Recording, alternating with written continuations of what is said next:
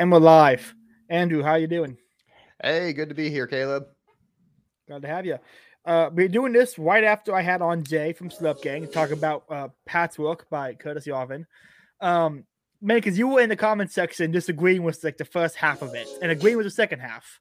And so um, let's get into it. Like, what was your disagreement with the first half of it? Yeah, I mean, it's just, just a. Uh, I think it, some of his takes on, you know, the characterization of it. This these were minor little little differences, and uh, you know, for the I think where he went with it was a much better than where he started. Mm. Yeah, yeah, where, where he started was oh, you know, this this was not a very serious work by by uh by Yarvin, and yeah, he was trying to be you know edgy through it. I'm like, okay, you know, that's that's fair but it's like you know he's he's being serious at the same time and some of it is a little bit tongue in cheek because again this is a blog. You know this yeah. is not like a book it's a blog. Yeah. And you know like but you know where i really disagreed with him was you know his characterization of okay well where is this going? And you know what you know how would democracy interact with this if you know this were starting out somehow? And that was where i really disagreed with him and he made a, a point like, hey, if you know, let's say we got this thing going, uh, you know, like an initial patch somewhere, and this thing is starting to flourish and be great, and you know, aren't the Democrats, you know, the little D Democrats, you know, very little D, uh, going to be looking at this and saying, oh, good, you know, good for you, and no, we're not letting you do this because we're not giving up our sovereignty.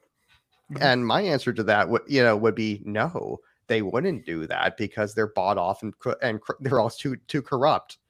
And it's, it's like I mean, they're, they're literally right now they're all bought off by all the same exact corporations that are uh, you know basically trying to implement patchwork right now, mm-hmm. and you know in a in a much more terrifying version of, of patchwork because you know whereas uh, Yarvin's kind of being tongue in cheek with some of the totalitarianism and like the mm. you know the Soylent Green jokes and stuff like that uh, they're probably being quite, you know, the you know current World Economic Forum, they're being quite mm-hmm. literal about it, and because yeah. this is what this is what they're talking about when they say you will own nothing and love it. and you know, which is kind of like uh, you know, Yarvin's argument. It's like you're not going to own the property. It's all going to be basically, mm-hmm. you know, ultra long term leases, and you know, you're going to be uh you know, and you're by the and you're going to be like, how did people ever live like you know the way they did before? And yeah. you know, and I see this as uh, like the uh, you know the future because they're literally talking about this right now, and. Mm-hmm. I, you know, it's like I don't know if they're going to succeed, but you know, the, the way it's been, the way things have been going, I don't think that's like a. Uh, I, I definitely think it's like okay, at least a 50-50 chance that they're going to succeed. Yeah. You know, I mean, I mean, they've been they've been just killing it, you know, in, yeah. in terms of power. And yeah, you know, we've been losing it every single turn. And you know, it's like they uh, it's like the terrifying part of patchwork is that it's probably going to be real. well, that's what I was thinking about. Like, um, as I was reading patchwork, I was doing at the same time going deep down on the uh, the metaverse and like understanding how metaverse mm-hmm. works and digital property. And it's like people are going to be living in a, co- a corporate patchwork where they actually have no power and what you're describing, but they're going to have their hypothetical path where they actually want to live in, in the metaverse, and that's gonna be where they're gonna be find happiness in. It's like, yeah, my real life sucks, but in the metaverse, I live in Capistan, and it's great. Yeah, it's like I don't have to live in Capistan in my head. I can live in in Capistan on the internet. yeah, it, I was like, it's Patchwork. Uh, metaverse is going to be the Patchwork, yeah. digital Patchwork, and it's like I don't know if that's, I don't know. At this point, um, I mean, I mean, this is probably a downside, but like I'm mm-hmm. probably gonna get in the metaverse at this point. I just reality's boring. Well, I mean, um, it's too it's too fucking but, crazy. But yeah, it uh, kind of crazy. But yeah, that was that was one like one of my major disagreements with him is like the seriousness of you know what he what uh Yarvin's actually writing because I think we're mm-hmm. going to get a far more terrifying version of it. You know, probably within our lifetime, and you know, probably on the probably sooner rather than later.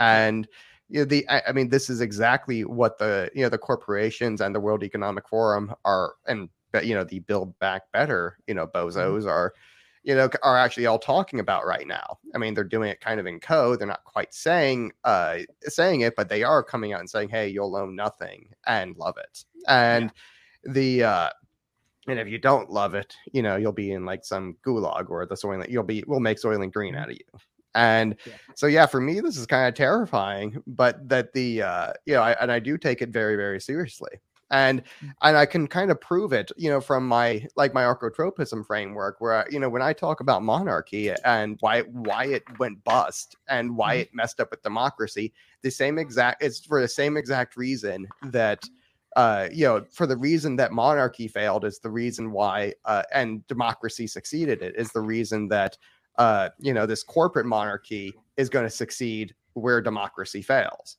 and mm. the reason is scalability issues there's at least four major scalability issues with the medieval monarchy. And if you'll give me one second, I have them written down. And one second, let me find it. Monarchy scalability issues. Here we go. Basically, it all comes down to the first one is the reason what you know why the others don't work. Mm-hmm. Basically, the first one is the lack of separation of ownership and management. This was like the major innovation that uh, caused the industrial revolution and caused the age of expansion caused you know the enlightenment et mm-hmm. cetera mm-hmm. et cetera was when we in in march uh second or 20th i think it might have been 20th march 20th uh 1602 when we invented the first you know publicly traded joint stock corporation that and it was mm-hmm. the dutch east india company and basically what happened right there is you you, you now have had a perfectly balanced uh, you know system of uh, production. And because and monarchy has uh, let me just go through the uh, the four uh, scalability issues first. And basically the first one is lack of separation uh, uh, separation of ownership and management. The second one is no consent of the people. The third is e- the economic pricing problem you know the the ecp you know the, or the central planning problem. And the mm-hmm. fourth was the uh, no circulation of elites and so if you put and if you and basically you solve all of those with number one. If you separate ownership and management, you can get consent of the people. You can mm-hmm. get you uh, you can uh, decentralize and you and uh, away from a dis- and solve the diseconomies of scale problem. You know, which mm-hmm. is the, the ECP. And you and you ha- now you have a mechanism for uh, restructuring. You know, which has a better circulation of elites you know basically mm-hmm. you know when, when the reason we have wars is because there's no real good entry mechanism into the uh there's no or at least there's no real easy entry mechanism into the ruling class it ends up being a ruling caste mm-hmm. and you know and, and, it's also very difficult to hand down and in democracy is virtually impossible well not virtually but very very difficult and expensive to hand it down to your kids hand your power and your throne down to your kids mm-hmm. and the uh and what you end up with is you know you, you end up getting a whole lot of elites accumulating on the outside particularly in, mon- in medieval monarchy. And so in order to you know satisfy those elites who want that power for themselves and they're and it's either you or them uh, they're going to choose them and they're going to round up the people and try to overthrow you. And you know sometimes that works sometimes it didn't. And eh, the but when you have a separation of ownership and management what you end up doing is like, okay, you can just buy it from them. You have shares and you can all buy it from them. And and you can and you can all, you know, get together and hire, you know, a mm-hmm. corporate mm-hmm. CEO that, you know, is basically your your prime minister. And the uh and he works for you and does that job. And so you have actually two you know two kinds of entry mechanisms where hey, you can be in the company and rise through the ranks over the years and be and get to be on like the board of directors and you can mm-hmm. be a, you know a shareholder buy into the shareholder and directly help elect the uh you know the share the uh you know the board of directors and the you know and so and my, so when you get to uh the reason uh you know republics succeeded the uh you know uh, succeeded medieval monarchy is that the uh you know you, they, they it solved the consent of the people problem because it turns out when you know that with monarchy, you know, p- the king himself is incentivized to take a very low time preference for power in order to let his kingdom grow and flourish. And mm-hmm. you know that way, you know, it's like you know deferring that gratification of power gets you more power in the future.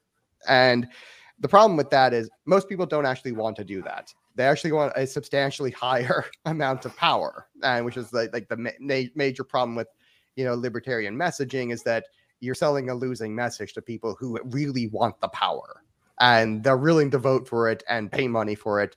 And this is why monarchy, this was the main reason why monarchy failed. This actually the, the one thing I didn't get to talk mm-hmm. about, I want to talk about with Jay was um mm-hmm. uh, Yarvin's breakdown of the three kinds of voters: the uh, yeah. tribalists, the populist, and the and the uh, institutionalists. I think that was a really interesting point that he made. That I think um is spot on. I mean, he, yeah. it's, it's, a spot on breakdown of the, three kinds of voters. And by the way, that the, the, those first two groups vastly outnumber the institutionalists. Yeah, it's like, yeah. Like, and the uh, anyway, but but the and and you know they all have a much higher time preference for power. You know, where mm-hmm. they're like, oh yeah, let's let, let's get a whole lot more coercion in the present.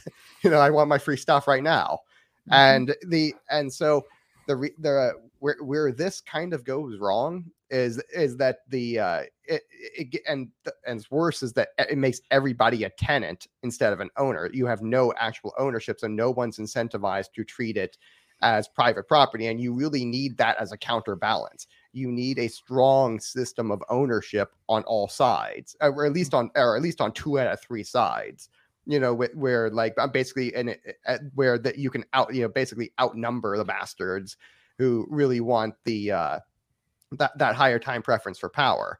But you know but you would need to give them you still need to give them something. And you, you need so basically you need a mechanism for doing both that does a better job of you know than than uh because you that, that, does a better job than medieval monarchy. And the problem with the republics is you have no counterbalance to it. So what ends up happening is that you, you know that uh, time preference for power ends up being kind of a race to the bottom you know, mm. or, or, or race to the highest high, you know, because it's always easier to infantilize people and lie to them you know, about free about giving them free stuff than it is to actually tell them the truth and tell them to lose weight and be a better citizen. And you know, mm-hmm. it's like you know what, you know, t- telling them to defer gratification ra- rather than I'll give you a ton of free stuff right now. You know, which one is the easier sales pitch? Obviously, the the, you know, the free yeah. stuff right now, and it's just, you know, and it's like I think I think it was that, that one Democrat who was caught by Project Veritas said, you know, modern fairy tales begin with when I get elected. It's pretty good. Uh, he, mm-hmm. Anyway, Project Veritas caught him. Anyway, but the uh, what what's yeah, but what this you know what what this causes basically a race to the bottom where you're squandering all of the resources of society. But at the same time, you know, oh, and by the way, you know, with medieval monarchy, when we eh, when we invented those joint stock corporations, you know, that caused a whole lot more production and a whole lot more wealth. Remember, we said there were scalability issues. This thing that that medieval monarchy does not work at scale. So when you have mm-hmm. all these, uh, basically, what you ended up doing was creating a whole lot more uh, power centers than monarch than the system of monarchy could handle. This is why they ended up all breaking down into into republics because you had the mm-hmm. capitalists on the outside who are like trying to topple the regime because there's no you know mechanism for entry into it mm-hmm. for the capitalists. You ended up getting re- republics, which do have a uh, mechanism of entry for the circulation release. The problem is you get all of the worst elites. You want the better mm-hmm. ones, and you want them properly incentivized. Where uh, you know, so you fast forward to today, where the uh, republics are scaling far faster than the private private economy, and this is causing the elites a whole lot of problems. Where you know where they in their businesses can't scale because the government keeps taking everything and keeps ma- and uh, you know and keeps destroying their profits and in some cases actually helping them out helping their competitors in ways they don't quite like so what ends up so where they're ended up doing right now is they've kind of out uh, you have all of these mega national corporation multinational mega corporations that have basically outgrown you know the system of republics that they were born under. And the uh, and so that, this is you know where i think you know cenk uygur says this and i think he's actually correct that you know capitalism you know or i should say corporations have kind of a, an oedipus complex where mm-hmm. they want to kill their father capitalism and uh and you know basically fuck over their mother democracy it's like that, that's actually pretty accurate, and because yeah. this is what's happening right now, is they're trying to they're basically trying to kill their father and fuck their mother, right? The now. the urge and, to label this episode "What Cenk Uygur Gets Right" after the uh, that's yeah. I, I, might have to label this episode that one just for that one little quote. yeah, don't do that.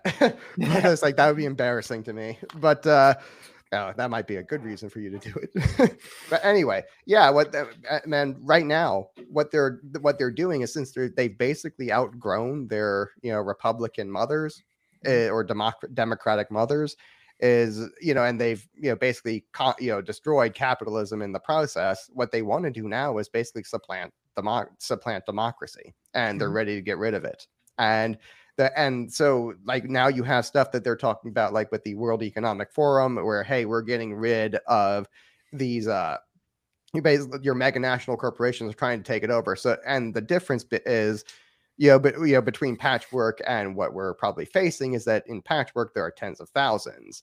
And right here we've got maybe you know a couple dozen if we're really lucky. And you know for the whole fucking planet. That is not good. And you know granted at the same time that also gives libertarians and right wingers a much better system of entry into the uh, ruling class because let's face it we're the ones with jobs. It's like okay Yeah. it- it's perfect in the sense that it keeps all of the the the left wing peons out you know because they don't have jobs.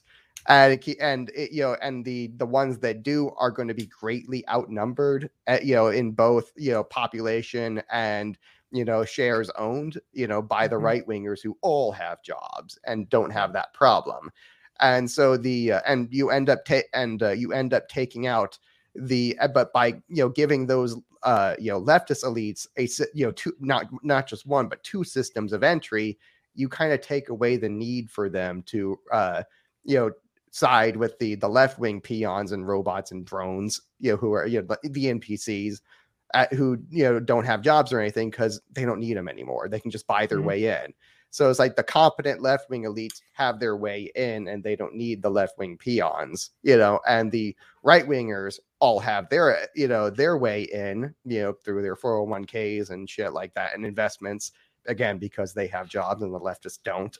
Mhm. And so you end up, you know, with a, a system that actually, you know, makes both sides happy to where the, the left wingers get their power and the right wingers get their power and the, you know the leftist peons and drones don't you know sorry and they shouldn't Mhm. you know maybe we can put them in zoos or make soylent green out of them That was actually one of the quotes about from Patrick I love. It was like, um, imagine a world with no leftism, with no leftist. It's Mhm. um any free society, people can say anything they damn well please. But in, in this free society, the leftists are mocked and ridiculed. How great does that sound? yeah exactly It's like it's exactly what I want. It's exactly what I want. yes that'd be great that'd be great. And the- you know and there and you know again with, with the uh you know he says something that uh I, you know, he also says something that I really think is profound it, because if you look at how medieval monarchy did a really did a pretty dang decent job of managing the uh you know the peons on the left and you know what they did was they had christianity and that was a real you know this is why marx called it the opiate of the masses that uh basically he was uh saying hey this thing kind this uh christianity over here is tells people to you know defer that gratification and store up your treasures in heaven which you know as you know practically means that you know that you're uh, just you know handing them off to your church or to your uh, children Mhm. so when you die so that that is- and you're living a very uh moral and holy lifestyle that doesn't lend itself to the chaos and the libertinism that the that the left really wants. Yeah. and, and, you know if you look at uh anarchies throughout history you know the reason they did they overwhelmingly didn't work the number one reason was libertinism. It was a problem eh, because anarchy is in the the tradition of liberalism not the tradition of you know kind of illiberalism or monarchism or, or property. You know it's not in the tradition of property and if you look at uh, places like you know uh Cospaia or you know that uh, ace likes to talk about ace is a good guy by the way I would Like I him. would love to host a host a conference with you guys only about historical anarchy. I would Yeah. absolutely love to host that. 'cause I think this you guys are both know so much and are so long winded. There's so much to learn just from having you guys like take 10 minutes 10 turns talking. There's so much to learn. Yeah, and the uh there's also like like the the biblical anarchy and the anarcho covenant of you know the book of Judges and, and the books of Leviticus and Deuteronomy in the Bible. You know, where they uh you know, I mean, let's see, you know, this was like the number one, like every time they're about to get invaded and taken over with by like some hostile force, Mhm. it always starts with, and the children of Israel did evil in the Lord's eyes. Like, Yeah. no shit Yeah, and they start like- and they start worshiping all these pagan gods that tell Mhm. them to you know live very very libertine and you know like far worse than that like you know lifestyle so like i mean it's like libertinism would be a a, a big improvement over the score of lifestyles they were living so Yeah. Absolutely. That's what the, we talked uh, about when you first came on. Actually, I think was we- your first episode on was about happy and covenant community in the Old Testament. Um, and it Mhm. was just a history of like that was again anyone listening that was probably one of my favorite episodes I've done. Uh, because it's just it's such I go back to it sometimes because there's so much there that I just want to keep, keep taking in, and so it's a great episode. You should anyone listening should check it out. Yeah, absolutely. And the uh so basically like you know th- this was a major problem and mo- medieval monarchy solved it through you know basically Christianity. Mm. And what we're going to be uh you know probably get you know getting you know a return of is we know whenever you see Christianity really making a comeback and you're and you're probably going to be seeing it pushed by a whole bunch of these uh corporations Mm. and you should be wary that this is what's coming you know they're using that they're going to bring back christianity as kind of a control mechanism it's probably going to be Mm.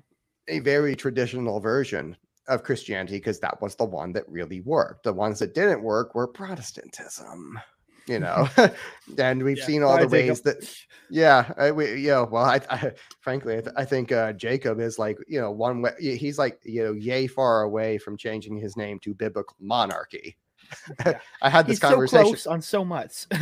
well, I had this conversation with him last night, Mm. and you know, I mean, for a you know a reformed Protestant, he's really dang close to like the uh you know to to a, a uh it really does he does have a good appreciation of the the Mhm. more traditional ones like orthodoxy and and catholicism Yeah. and you know it's that and uh, that tends to lead one direction uh, eventually and i'm Mhm. you know i don't know if he'll, i don't think he's going to change tomorrow but uh my prediction is hey you know that's that you know whenever you see him change the name from biblical anarchy to biblical monarchy uh, I think we're going to be. I, I, I think the. I think that's going to be a sign. So there he is.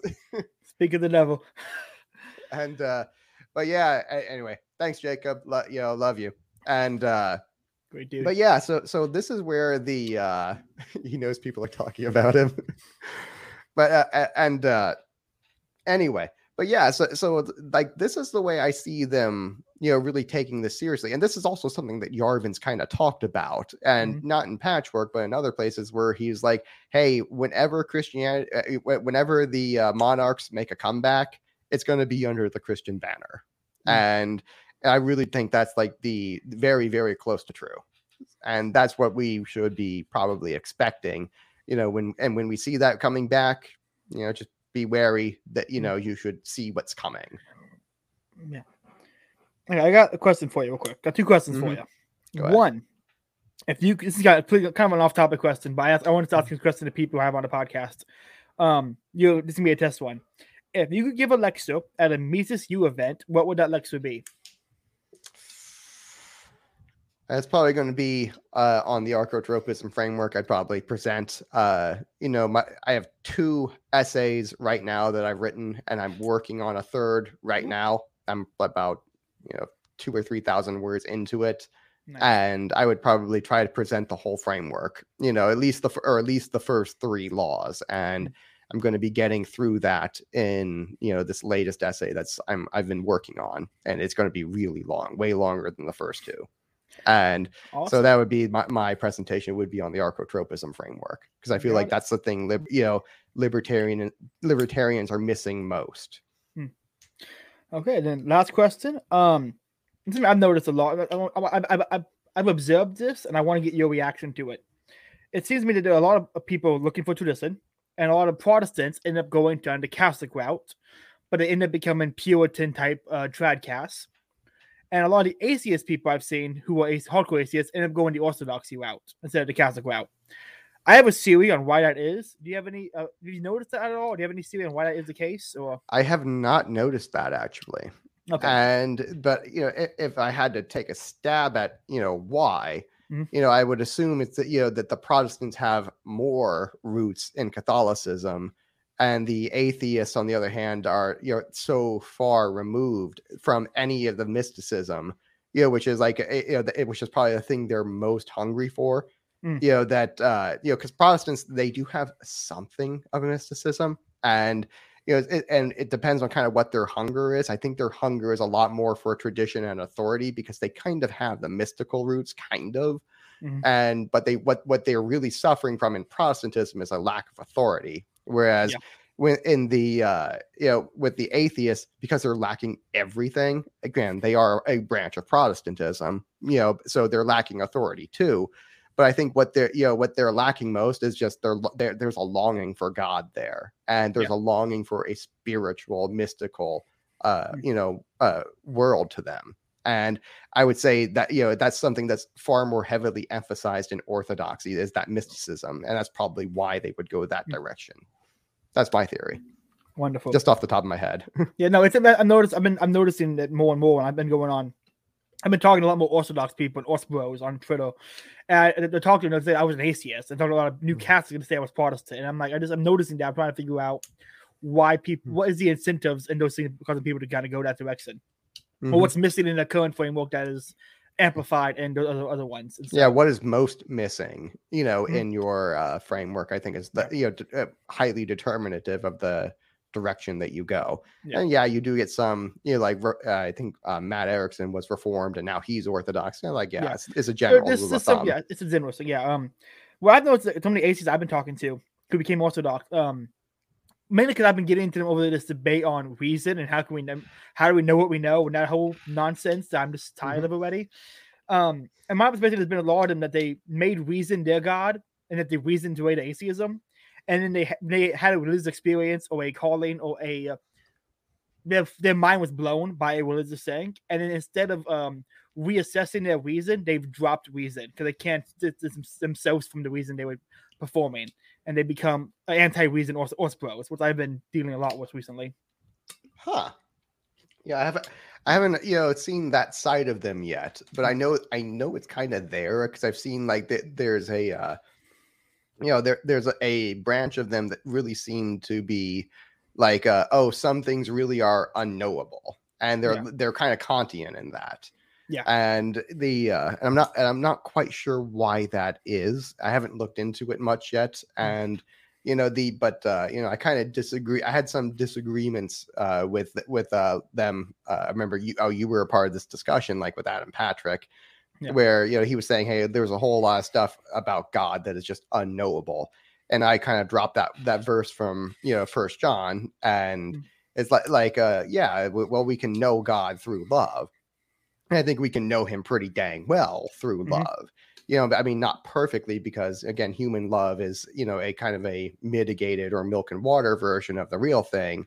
And this is something that's echoed in Catholic in uh, Catholic theology. If you look at uh, uh, Saint Bernard of Clairvaux, and he says, "Hey, like the fourth level, of, there's three, uh, four levels of love, and the fourth one is God. You know, that's like direct love with God, and we don't get that in, in life you know, and this is like the basis of, you know, why in the Old Testament, if you saw God, you died, was that like, yeah, okay, you've lo- you've looked upon perfect love, and now mm-hmm. it's like, why would you stay here with this? Why would your soul not want to be directly connected with that immediately? So you just die, mm-hmm. and because there's no point in living beyond that now. You can't yeah. go back to, to human love when you've experienced the perfect thing. And the uh and so that was like the that's the catholic explanation for for it and i don't know if the uh, orthodox uh you know agree with that because bernard of clairvaux was like it was like 11 or 1200 i think you know mm-hmm. is it,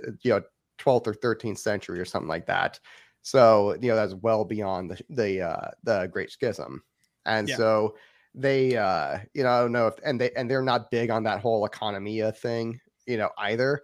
They agree with it theoretically, uh, mm. but they like really, really de-emphasize it and like you know, like shove it under the rug if they can. Mm-hmm. And you and you saw this with uh, their like their big guy Greg Palamas, who you know was like, okay, yeah, we agree with it, but like you know, shove it away. You know, we, we don't want to talk about that very much, mm. and because we really want to focus on our on, on our ontology, which you know Catholics don't really disagree with, and. Yeah anyway, but that that's a uh, that's a topic for another time. And yeah, I think that's the uh, that yeah, like what what you're saying about them. Uh, you know, uh, I'm sorry. What was I just brain farted? What was your uh, your my, my my my observation was that the atheists yeah. who reason themselves to atheism when they have a mystical experience of God, they can't distance themselves from their reason. So instead of saying that I reason incorrectly, it's reason was wrong.